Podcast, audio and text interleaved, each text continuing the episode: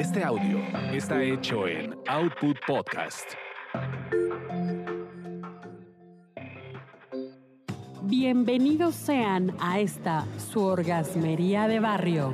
Aquí le encontramos chichis a la culebra. Mi nombre es arroba tulipán gordito y la banda que me respalda.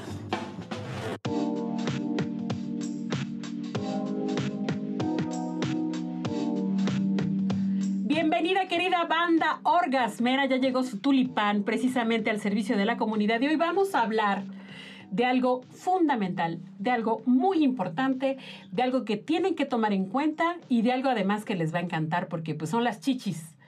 Las chichis y su cuidado. Tenemos chichis grandes, chichis pequeñas. De, eh, sí, de todo, de todo.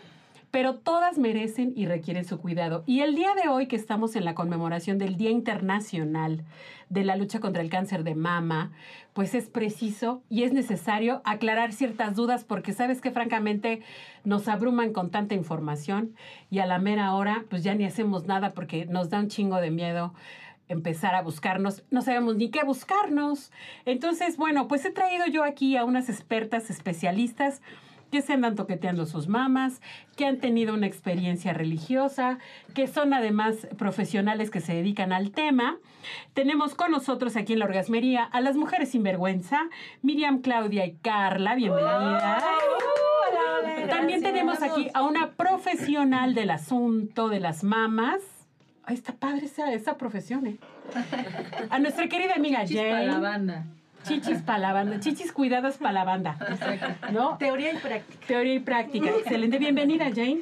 Hola. Y a una vieja amiga que ya ha estado aquí con nosotros, eh, ayudándonos a resolver algunas dudas de tipo, de tipo este, médico, la doctora Eureka. Bienvenida. Hola, hola. Gracias por invitarnos. Bueno, pues vamos ahora sí a lanzar la bola, a lanzar la pelota, porque tenemos, precisamente nos empelotamos con tantas cosas que queremos saber.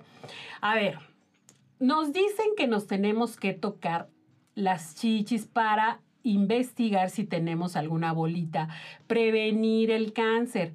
Pero a ver, ¿qué es exactamente lo que tenemos que buscar? ¿Y Sí, cómo, no? ¿Y cómo? ¿Y cómo? O sea, porque también nos dicen, a ver, que parada, que sentada, que en la... No, No, no, no, no. No, no. Explorar las mamas. Sí, sí, bueno. Tú en tu, tú en tu soledad. Bueno, acompañar Bueno, sí, también pero se no, puede. también se puede. O sea, es También que se se vale pedir ayuda también. También se vale. Pero, a ver, espérate, si yo estoy güey para explorar mis mamas, no, no creo que otra persona exterior pueda conocerlas mejor que yo. o no sé qué opinen. Pero a ver, ¿a qué? Sí, o sea, no se vale si sí de las agarras y eso no cuenta, ser ¿no? O sea, divertido, ¿no? sí, sí, Podría sí. ser divertido, pero tal vez no tan técnico, tan práctico. Bueno, a ver, Pues entonces. no sé, yo creo que mi marido sí me encontraba muy bien las bolitas que tenía. Sí, pero, No, pero- los pezones. Pero de esas no. De esas no estamos Sí, hablando. eso no vale, eso no vale. Bueno, pero sí estamos buscando bolitas o qué es lo que estamos buscando. Pues estamos buscando cualquier alteración que sea no normal a lo que nosotros conocemos en nuestra glándula mamaria. Pero a ver, a ver, una pregunta. Espera, déjate, pregunta. Si yo, por ejemplo, llego a sentir una cadena pequeña de bolitas, ¿eso ya está mal? Eso ya es anormal sin que pensemos en una gravedad y sin que pensemos en cáncer. Puede ser solamente al- algún proceso hormonal. ¿Qué hacemos? Pues lo tocamos, lo identificamos, esperamos que, que inicie otra vez nuestras, esperamos a nuestra siguiente valoración, nuestra siguiente exploración, y si eso ya se modificó fisiológicamente de una manera pues natural, hasta ahí se queda el asunto. Pero si eso no se quita, entonces sí tenemos que consultar a un experto para que nos explore y ya nos, nos indicará un ultrasonido este, de primera instancia para que visualmente él vea o, o se, se, se entienda que tiene esa... Pero a ver, aguántame ahí, Jane. O sea, tú dijiste cualquier cosa que altere la normalidad.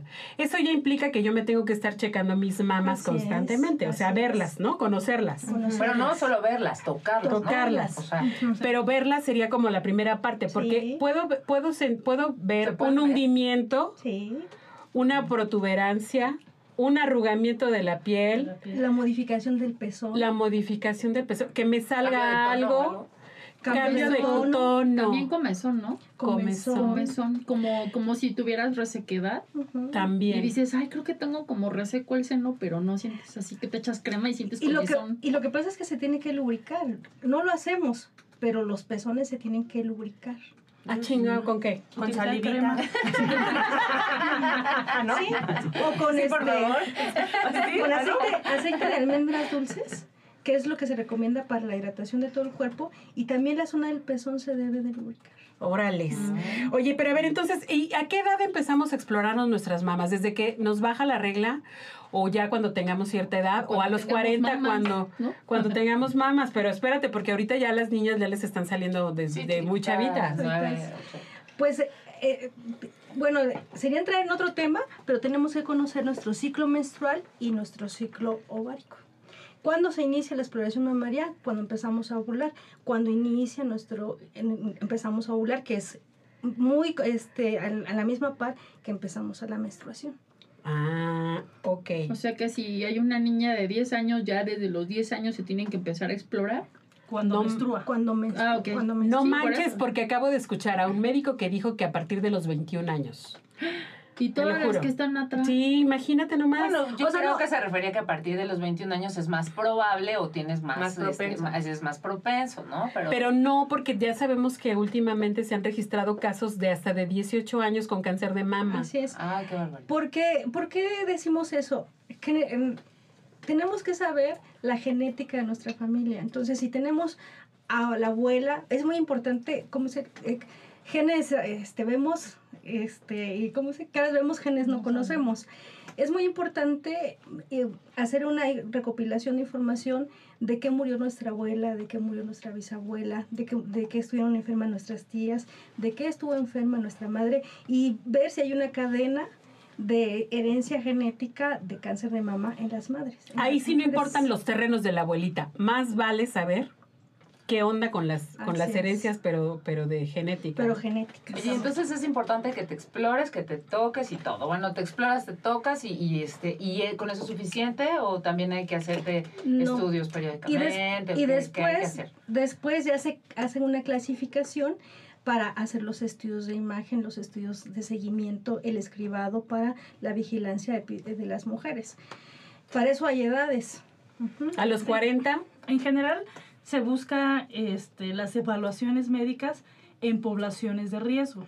Pueden ser poblaciones que ya cuenten con un riesgo familiar para cáncer o poblaciones que llegan a una edad donde es más frecuente la aparición de cáncer. Entonces, los programas de prevención de cáncer van enfocados a estos estudios epidemiológicos donde determinan cuál es la edad donde inicia el mayor riesgo. Claro, toda mujer debe apropiarse de su cuerpo, explorarse, nadie más debe de conocer tu cuerpo mejor que tú. Entonces tú puedes identificar si te haces tu exploración cada mes, que dos meses seguidos has tenido una bolita o que dos meses seguidos no te baja cuando es tu ciclo y cosas así. Ahí es cuando tú identificas que eso es anormal. ¿Es anormal para quién? Para ti.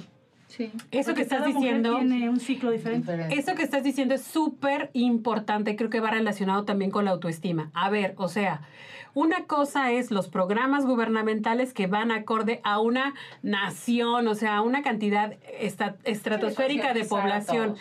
Pero lo que necesitamos es que cada una, así, en su cotidianidad, se conozca, se explore y se cuide. Y estés al pendiente, ¿no? Claro. También de tu cuerpo, de, Sí. de los cambios, porque te pueden suceder otras circunstancias, ¿no? O sea, Y más bien que no tengas pena de tocarte, ¿no? Porque muchas veces por pena al tocarte no te das cuenta de lo que está sucediendo en el cambio de tu cuerpo. No por nada, cáncer cervicouterino y cáncer de mama son los más cabrones en nuestro país. O sea, qué Por chistoso el que miedo están, y la pena de que están lo asociados a cuestiones sexosas, ¿no? Sí. Y Sí. hay que romper las barreras, ¿no? Sí. Llevamos, este, somos una cultura de muchas barreras para comunicarse, barreras para relacionarse entre las Ujú. personas y de hecho este, la sexualidad es una de ellas y tanto el cáncer cervicuterino como el cáncer de mama están asociadas a una vida sexual. Claro. Claro, entonces estamos con la barrera de la prohibición. Oigan, entonces, a ver, ya nos dijeron cuándo, ya nos dijeron a partir de qué momento. Eh, yo tengo que conocer mi ciclo menstrual. ¿no? O- Este, y ovular. y ovular. Pero bueno, no me, no, me, no me voy a meter ahorita en complicaciones de la, ovula- de la ovulación. Sí. Pero sí, digamos que una primera señal que yo pueda identificar fácilmente es que ya me bajó. Ese día me bajó. Entonces ese día cuento cuántos días. Ese día es el primero, ¿no? De mi ciclo menstrual. Y luego entre el día 5 y 10 es que yo puedo explorarme o es el mejor eh, momento para explorarme las mamas. Es el día, el, inicia el, sangrado. Tenemos del día 1 al día 10 sangrados. Hay mujeres que sangran tres días, hay mujeres que sangran, sangran cuatro días, hay mujeres que incluso este, pasa una semana y están sangrando. Nosotros tenemos ahí después del día 10, este, al día, después del 10 al día 14, ahí es estamos ovulando.